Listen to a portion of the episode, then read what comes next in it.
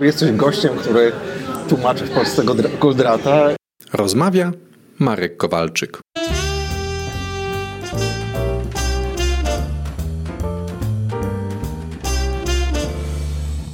Aby dowiedzieć się więcej, odwiedź mój blog projektynaczas.pl I jak to się w ogóle stało, mnie interesowało.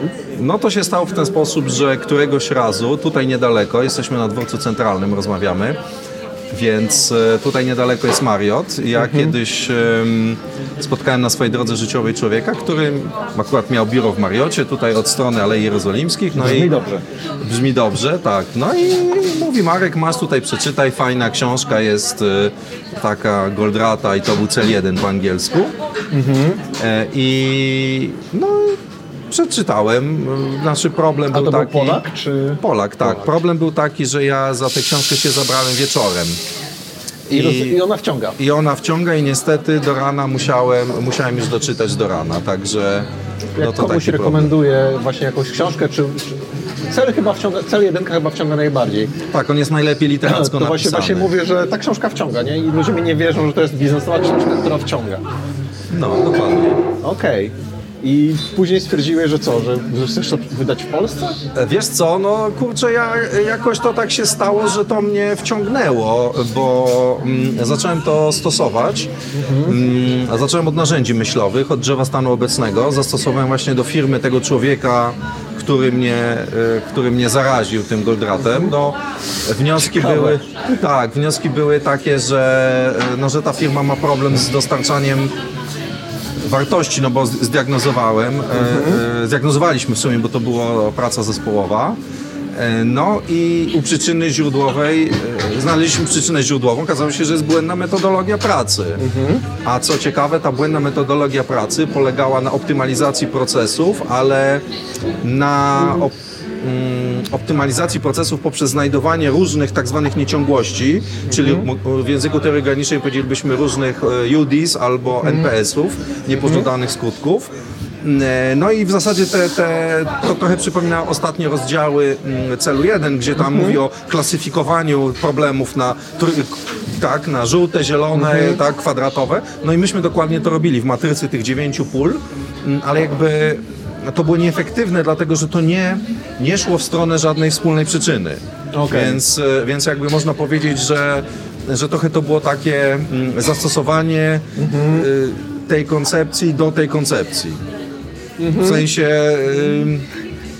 Nie wiem, czasem to jest ciężko. Ciężko to jest ciężko wyrazić, to jest wyrazić ale, ale moje ale... doświadczenie jest takie, że E, tak naprawdę bardzo często są takie fajne koncepty właśnie, czy, czy teoria ograniczeń, czy Five Whys, czy coś takiego i ludzie biorą takie coś, ale chyba nie do końca, nie do końca chwyca, chwytają to, co chodzi i potrafią używać tego nie, yy, i to nie przynosi wartości. Nie wiem, no Scrum jest jeden z takich bardzo, bardzo mocnych rzeczy. Większość wdrożeń Scruma, które widziałem, ci ludzie nie wiedzą, po co to robią, nie rozumieją tak naprawdę całej tej filozofii i myślę, że to mogło być trochę No, yy, wiesz co...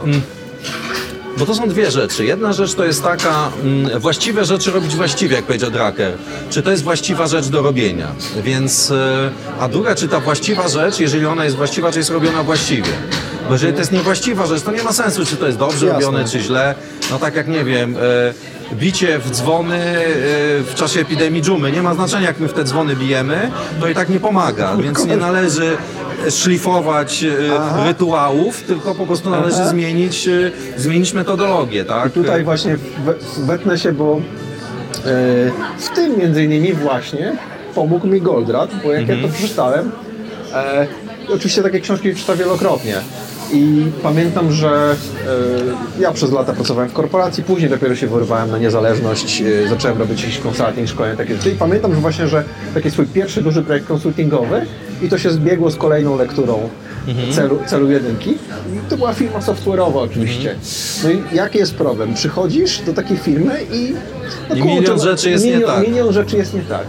No i, no i możesz świetnie się wziąć tam, nie wiem, za nowe narzędzia do motywowania procesu. Możesz to zrobić najlepiej profesjonalnie, tylko właśnie jest tak jak z tym drukerem, mhm. możesz się zabrać nie za to, co trzeba. Mhm. A, a Goldart mi właśnie bardzo fajnie pokazał, że tak naprawdę, tak, zobaczyłem taką parolę, że tak naprawdę nie, prawie, że niezależnie co dana firma robi, tam wszędzie jest linia produkcyjna. Wszędzie.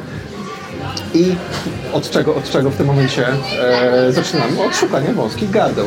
I tam, się, I tam się zaczynamy skupiać. A bardzo często właśnie tacy menedżerowie, e, no, ma, e, którzy, którzy wynajmują takie konsultanta, mają jakiś pomysł, bo to jest trochę ich konik, nie wiem, przeczytali jakąś książkę, zobaczyli wykład na TEDzie i oni by chcieli, żeby akurat w tym konkretnym obszarze to poprawić, podczas gdy Tak. ten obszar no, może zmieni o 2%. To takie przysłowie nazywa jak umarłemu, jak umarłemu kadzidło. Dokładnie. W języku teorii ograniczeń to się nazywa ciupcik i ciupcik. Ale serio? Serio. Pierwsze słyszę. No taka jest nazwa. Hupchik przez CH. A, Dwa razy CH. Okej. Czyli taki pierdolet, duperschmidt albo duperel. Mhm. Czyli, czyli coś takiego, takie zawracanie głowy. Coś, co przynosi korzyść marginalną albo żadną. Mhm. Albo wręcz e, ma ujemną wartość dodaną. Mhm. Więc e, i to tylko wywołuje złą wielozadaniowość, czyli zła wiel wśród kierownictwa. Tak jest, musiało to słowo paść. Tak, tak, oczywiście w naszej rozmowie.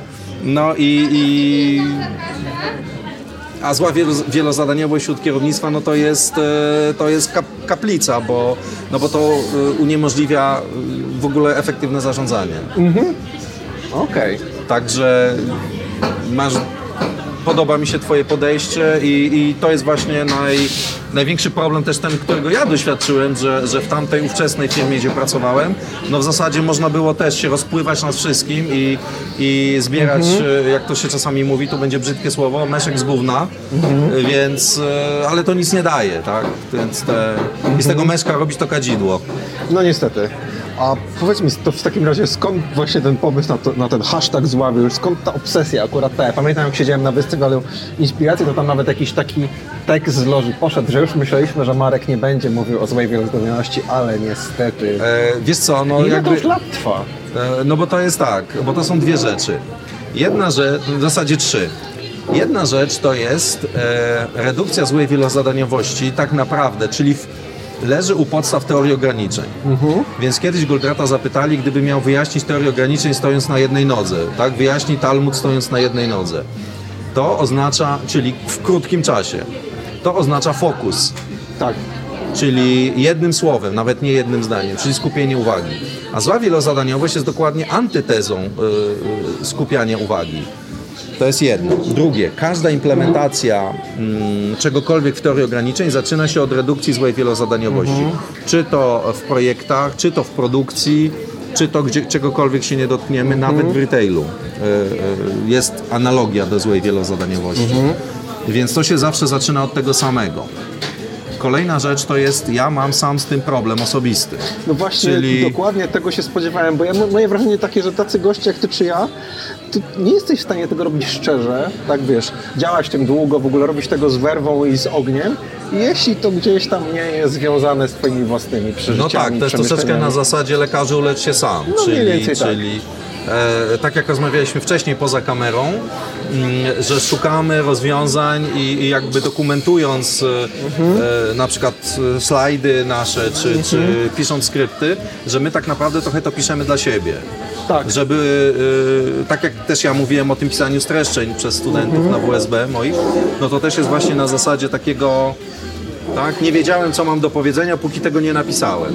No to jest jak z aktywnym słuchaniem, parafrazujesz i w ten sposób to lepiej jakoś, No tak, tak, więc... y, jakoś tak, siada, więc, więc wracając do tego twojego osobistego. tak, no więc ja, ja y, przygotowując się do wystąpień, mówiąc o tym, ja też y, no jakby robię taki rachunek sumienia i myślę o tym dużo i na przykład wymyśliłem taką koncepcję, e, wydaje mi się, że oryginalną, bo nie pamiętam, żebym ją gdzieś kiedyś przeczytał, ale może tylko po prostu nie pamiętam, gdzie ją przeczytałem.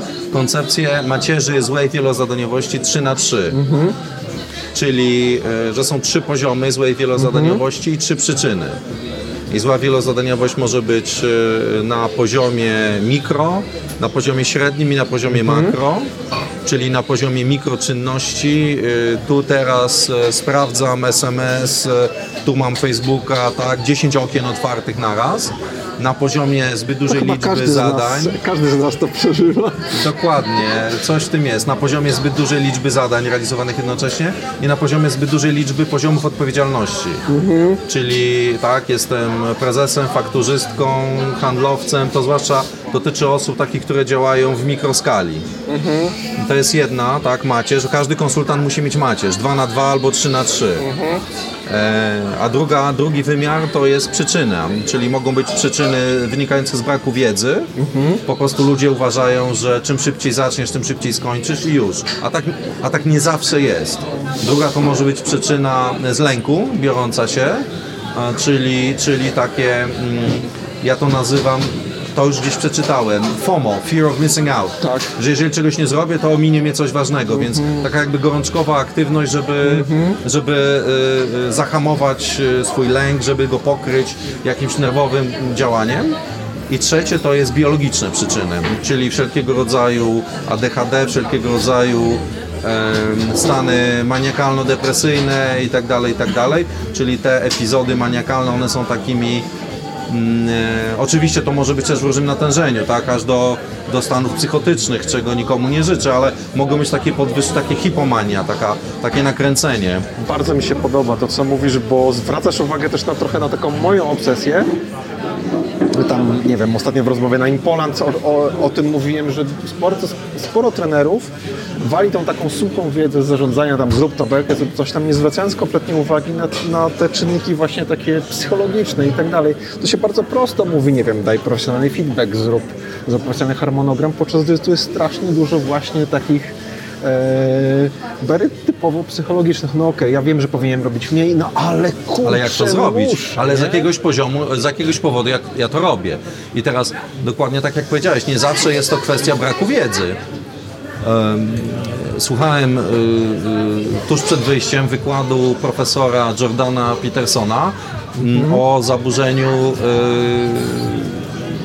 y, to się nazywa mm, no, borderline, o zaburzeniu Aha. borderline. No to już Y, jest ostre. no to jest już ostre. No i, i, i co on mówi? Że osoby borderline są zwykle inteligentne i one to rozumieją i one umieją to opowiedzieć, ale nic nie są w tym, z tym w stanie zrobić. I więc to jest jakby jakaś przyczyna, mm, jakby nie jesteśmy samym intelektem i, i zmiana tylko i wyłącznie poprzez... Ja mam takie powiedzenie, no szkolenie nie działa, w tym sensie, że ile organizacji zmieniło się, czy ile osób zmieniło się wskutek, tylko i wyłącznie wskutek tego, że, że nabrały jakąś wiedzę. To jest wymagana pewna dyscyplina wdrożeniowa i na przykład e, moja praca jako osoby mm, wspierającej czy robiącej wdrożenia czy optymalizację przy pomocy łańcucha krytycznego przeważającej mierze nie polega na tym, że ludzie się czegoś uczą nowego, bo samego tego uczenia jest relatywnie niewiele dla celów Dokładnie, bo to są- wdrożeniowych. To są bardzo fajne koncepcje, bo one są proste też przy okazji. Tak, ale oni tego nie muszą wszystkiego wiedzieć. E, Po prostu trzeba wprowadzić pewne nowe zachowania, nowe nawyki. Mm, I, i tu jest jakby mm, kwestia, a to już jest e, sprawa no, wykraczająca poza taką czysto. No właśnie, tak jak powiedziałeś, że teraz siadajcie matoły, prawda, e, pisać i potem wam zrobię test i, i, już będziecie wiedzieć, tak? No, no, no niewiele. Niestety. A to jak to robisz? Bo ja, ja na przykład, nie wiem, eksperymentuję z blend, tak zwanym blended learning, wysyłanie później jakichś dodatkowych materiałów. Nie wszyscy to czytają. E, mówię już o takim, mówię o stricte szkoleniu, bo consulting to jest co innego. W consultingu jest troszkę chyba prościej, bo przychodzisz później do tej firmy, gadasz z tymi ludźmi i tyle. Natomiast przy szkoleniach to jest dla mnie straszne wyzwanie, bo ja chciałbym, chciałbym im pomóc, ale właśnie tutaj jest kwestia budowania nawyków, różnych takich rzeczy i tego się Wiesz- nie zrobi w trzy dni na sali. Wiesz co, no to jest trochę tak e, kwestia, jest takie powiedzenie o wojnie w Wietnamie. Niechętni dowodzeni przez niekompetentnych robili rzeczy niepotrzebne dla niewdzięcznych. Tego nie słyszałem. Więc pytanie jest, czy jakby gdzie my tutaj jesteśmy. Jasne. I to szkolenie, to jakby dlaczego ono jest? Czy ono jest dlatego, że jest budżet szkoleniowy i zbliża się koniec roku i, i Tak. trzeba wydać, bo przepadnie, a w przyszłym roku obetną? To jest jedna rzecz. To, to nie, to się od razu wejdę słowo. Ja między innymi dlatego, jak ktoś się mnie pyta, to jaka jest twoja nisza, jak jest twoja... Ja mówię, że ja, chcę, ja robię szkolenia otwarte i wszyscy robią takie duże oczy, bo nikt normalny nie robi szkoleń otwartych. To jest bardzo ciężko znaleźć grupę i tyle. A ja wiesz, dlaczego robię szkolenia otwarte? Bo tam przychodzą ludzie, którzy... No i co z tego, że ja mam cztery osoby na sali? Rozmawia Marek Kowalczyk. Dobra, teraz jest. na tym, że ludziom się musi chcieć, więc jak się mnie ktoś pyta, dlaczego ja idę Więc powiedziałem, że niechętni dowodzeni przez niekompetentnych robili rzeczy niepotrzebne dla niewdzięcznych, a ty się zacząłeś śmiać. Tak, ja się zacząłem śmiać, bo dokładnie widzę ten syndrom i problem w, w świecie szkoleń, dlatego między innymi E, ja się śmieję, że też, że nie jestem konkurencją dla bardzo wielu szkoleniowców, bo ja celuję tylko i wyłącznie w szkolenie otwarte. Dlaczego? Dlatego, że dobrze widzę ten problem. Jeśli idę gdzieś na szkolenie zamknięte do firmy, to nie to, że wszyscy, ale przeciętnie 40%, 50% jak jest dobrze grupy, to są ci ludzie zainteresowani. Natomiast reszta są ci, którzy tam trafili, bo po prostu bo było szkolenie, bo, ogłosili- rozdzielnika. bo menedżer ich wysłał. I problem jest jaki? Ja nie mogę robić z tymi ludźmi, którzy chcą fajnych rzeczy, tylko ja muszę dbać i zadowalać tych, którzy tam nie chcieli się znaleźć, bo oni są znudzeni i zaczną mi robić problemy. A jak ja mam A potem będzie na ciebie. Dokładnie tak. A jak ja mam 4-5 osób na szkoleniu, nawet tylko tyle, na szkoleniu otwartym, to to są ci goście, z którymi fajne Tak, to można- zupełnie jest inna dynamika tak, czegoś ale takiego. nawet, nawet z nim, no to jak, jak im później pomóc wykształcić te nawyki? No bo wiesz, oni tu siedzą, są fajne rzeczy, tylko wracają później do tego swojego e, kołowrotka, kołomyjki, trochę ze sobą wielo- wielozadaniowością, tylko często ta słowa wielozadaniowość nie do końca jest, nie do końca oni mogą to zmienić. Jak tak. powiedział Deming, Plan Duczeka?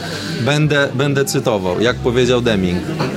E, więc trochę to jest... E, to, co robisz, to jest trochę głos wołającego na puszczy. Tak, bo... ale ja uważam, że wychowuję tych ludzi i oni kiedyś zmienią świat. Tak, ale mm, można powiedzieć, teraz ja będę grał a, adwokatu z debili, że mm, trochę im robisz krzywdę w pewnym sensie, Mhm. dlatego że oni przypuszczali, że mają przesrane, a teraz już wiedzą to na pewno i mają od ciebie na to certyfikat. Aha. Więc to jest takie trochę, wiesz, spożycie z drzewa, y, wiesz, poznania Ja złego i nawet mam dobrego. takie, w samym środku szkolenia mam takie 7 slajdów, gdzie właśnie to jest prosto z łańcucha, krytyczne, z łańcucha krytycznego. E, o tym właśnie, ile się traci na złej wielo- wielozadaniowości, o tym, że ludzie nie są nagradzani za kończenie wcześniej. O czymś takim ludzie tak siedzą i po prostu widzę, jak oni są coraz smutniejsi, ale mówię, no przykro mi. Uważam, że potrzebujecie wiedzieć, wiesz coś Marek, dlaczego? Bo często ludzie na przykład mają tak, że no kurde Igor, no ja robię tutaj te wszystkie rzeczy, wszystko fajnie, planujemy, a to się wszystko Rozpływa. rozpływa. I oni często się czują winni, bo myślą, że problem jest Tak. w nich. No to ja im te slajdy pokazuję między innymi dlatego mówię, słuchajcie, róbcie ile się da, tu wam daję fajne narzędzia, ale często to wina nie leży w was, też, te, was, też się nie wincie za to. Mhm. A kiedy możecie to zmienić, to spróbujcie. Wiesz, to eh, kwestia jest taka. Wydaje mi się, że to zależy od tego, kto jest na sali, po co on jest na tej sali i jakiego rodzaju treści są przekazywane na tej sali, bo jeżeli to są osoby z najwyższego kadry e, zarządzającej, no to one powiedzmy mają jeszcze jakieś przełożenie na zmianę Jasne. tego systemu. Natomiast i jakby y, im podawanie wiedzy systemowej em, ma o tyle sens, że otworzy się w odpowiedni sposób poda podanie tej wiedzy systemowej, że oni mogą to wziąć i, e, I coś z tym zrobić. Natomiast e, jeżeli chodzi o, o innych, em, to raczej umiejętności osobiste. Bo ludzie się strasznie denerwują, jeżeli dostają coś, z czym nic nie mogą zrobić, co widzą za słuszne. I to jest taka frustracja, bo oni jakby, że to jest już blisko, już to jest w zasięgu ręki, ale jednak, że nie. Że system mi nie pozwala. Że system mi nie pozwala, a potem mm, metodą dysonansu poznawczego, bo niewielu ludzi jest bardzo świadomych, e, mało rozwiniętych tak emocjonalnie, lokują to w tobie. Czyli takie typowe freudowskie przeniesienie. Więc e, i wtedy ty dostajesz, że ty źle szkolisz, że szkolenie jest niepraktyczne, że jest niemożliwe do zastosowania, że w ogóle e, słabe i ogólnie do bani i ty jesteś jeszcze zły. To to mi Bo się- ty w nich wywołujesz emocje, a oni nie potrafią odróżnić mm, jakby swoich emocji od ciebie, więc e, no jakby to jest dokładnie. W- jeszcze jeszcze ty im mi się jeszcze, jak, jakiś... to, to mi się jeszcze nie zdarzyło, ale pamiętam, że jedna grupa mi kiedyś skoczyła, jak pracowałem jako podwykonawca, skoczyła mi do gardła e, takie, e, doświad- jak one się same nazywały, ka- doświadczone kadrówy, jak im narysowałem piramidę Maslowa na tablicy i powiedziałem mniej więcej coś takiego, że no to musicie zna- wiedzieć na egzamin PMP, że jest taka piramida i są takie tam, ale to tak nie jest do końca prawda. No i to był taki jedyny raz, kiedy mi, mi skoczono do gardła całkiem, także aż takie, a ty miałeś, No, takie, zwa- trauma- miałeś takie przeżycia, że... Tak, miałem takie przeżycia, zwłaszcza one są e, częste, jeżeli się mówi o rachunkowości przerobowej. Aha. No bo to jest rozbicie zupełnie No to jest właśnie systemu. war- To, to zresztą ja tym paniom zrobiłem to samo. One, one były trenerkami wewnętrznymi naście lat, uczyły, że piramida Maslowa jest świętością, a ja im tu mówię, no jak to? I tu ty pewnie mówisz, że rachunkowość kosztów nie do końca jest taka sprytna. Chciałbym, żebyś przyszedł do mnie na... Mówisz, że na WSB prowadzisz zajęcia. Tak. Bo ja jestem absolwentem, e, no już teraz jest, to jest Uniwersytet Ekonomiczny we Wrocławiu. I właśnie jak sobie, wiesz, jak skończyłem te studia, ja skończyłem rachunkowość w ogóle, jestem księgowym z wykształcenia. O proszę. I jak sobie... Nie wyglądasz na typowego księgowego. Ech, Tak, jestem, księg, e, jestem księgowym, który sporo czasu też w IT przepracował i słyszę, że ani na księgowego, ani na gościa z IT.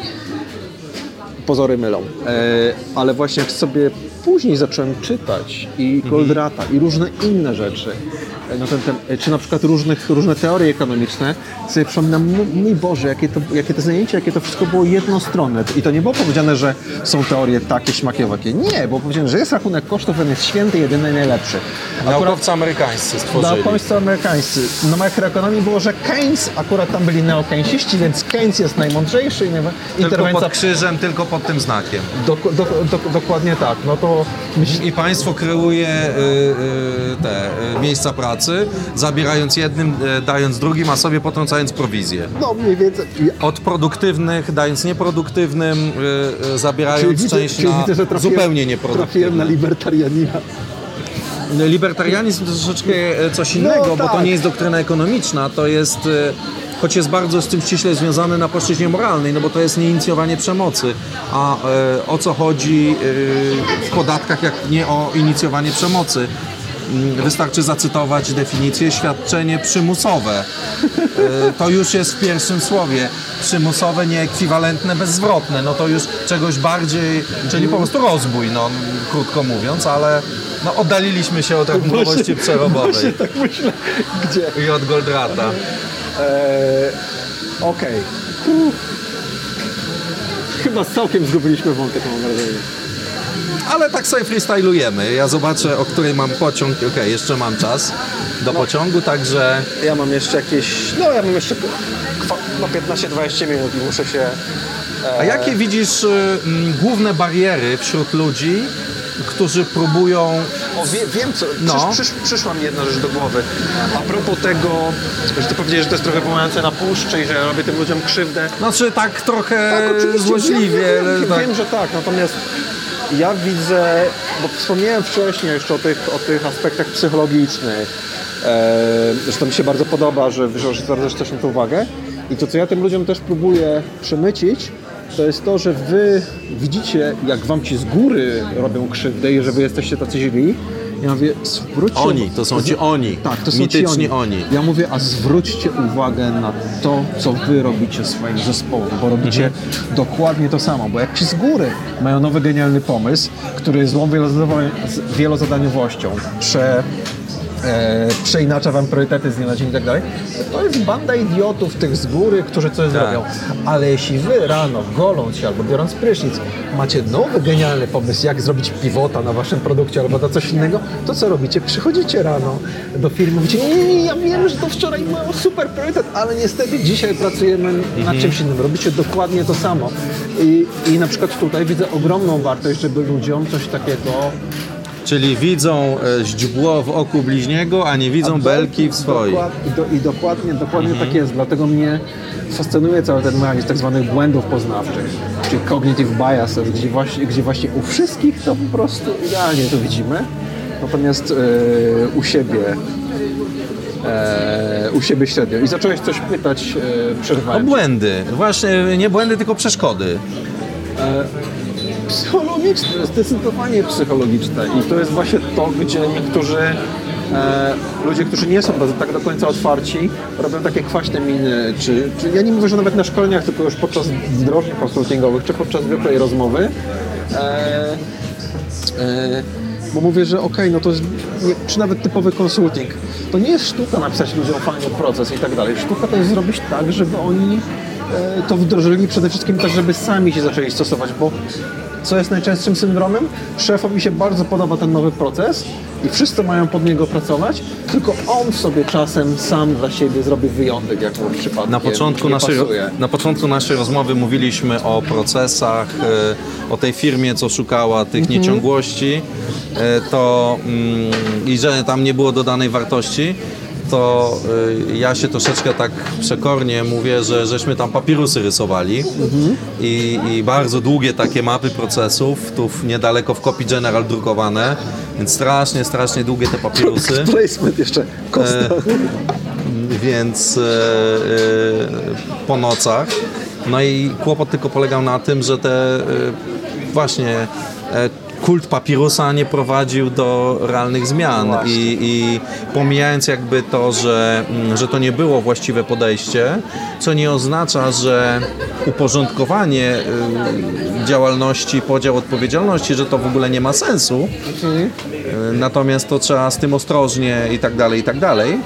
E, Ale no, pytanie potem, no to dobrze, to, to jak zrobić, żeby ludzie tak działali? Bo ja też e, mm, znowu pewnie po kimś powtarzam, ale e, być może już sam po sobie, że nie ma zarządzania projektami, istnieje praca z ludźmi, bo nie można zarządzać rzeczownikami abstrakcyjnymi. Tak samo nie ma zarządzania procesami, bo proces to rzeczownik abstrakcyjny. Także Tak, to o tym się często zapomina, że, że tu mamy narzędzia, jakieś tam PowerPointy, jakieś tam projekty, e, czy tam inne, nie wiem, Arisy, czy coś takiego. No, wspomniałeś o czymś, co też mnie boli, zresztą teraz e, miałem tam kolejny, prawdopodobnie pójdzie kolejny tekst na, e, na Impoland, między innymi właśnie o tym pojęciu zarządzania projektami. Ja tam tak się to, tak trochę prześmiewczo będę pisał, że oszukuję klientów w dobrej wierze, bo mówię, że szkole zarządzania projektami. No bo jakbym to nazwał, z czego ja tak naprawdę szkole, czyli A z właśnie... czego tak naprawdę szkolisz? E, ja to nazywam, e, że to jest jak zrobić minimum planów, ale takich, które faktycznie mają sens i zadziałają, bo jaki jest problem z planowaniem? Ludzie sobie robią. Moje ulubione są plany ryzyka. Bardzo dużo firm robi plan ryzyka, co często potrafi mieć 50 stron i nic z niego nie wynika. To ja mówię, jak zrobić te minimum planów, ale żeby faktycznie to miało wartość, plus jak się dogadać z ludźmi, plus trochę sztuczek, metod i dodatkowej wiedzy, która jest przydatna, czy na przykład nie rozumiem czemu PM-ów nie uczą, nie, czemu PM-owie nie są uczeni chociaż podstaw, takich totalnych podstaw e, organizacyjnego zarządzania zmianą, organizational change management, czyli jak te wszystkie modele ADKAR, krzywe adopcji i tyle, czyli jak wdrażać zmiany w organizacji. Przecież często taki project manager biedny, on nie wiem, on wdraża nowy system, robi jakiś nowy produkt i tak dalej. No i, ci, no i co z tego, że on jest świetny, jak ci ludzie później e, tego nie Czyli adoptują? taki kult, kult narzędzi. Kult narzędzi, do, do, dokładnie Narzędzi tak. w sensie narzędzi procesów. Tak. To troszeczkę tak kupiliśmy MS Projecta, więc przeszkoliliśmy z klawiszologii, więc mamy zarządzanie projektami. Dokładnie tak, dlatego ja się śmieję, że właśnie, że nie lubię z jednej strony tego całego zarządzania projektami, no ale z drugiej strony muszę to jakoś obrandować, no bo jak to inaczej, Trzeba tak nazwać, jak, jak to e, inaczej, jak to inaczej ludzie chcą usłyszeć i przyjść. A potem ich w dobrej wierze, to czy w dobrej wierze, tam jest wszystko w programie bardzo ładnie rozpisane, więc mogą to jest sobie, wszystko prawda. mogą sobie zobaczyć to z tym, natomiast właśnie dokładnie tak jak ty, mam delikatny uraz do określenia zarządzanie projektami.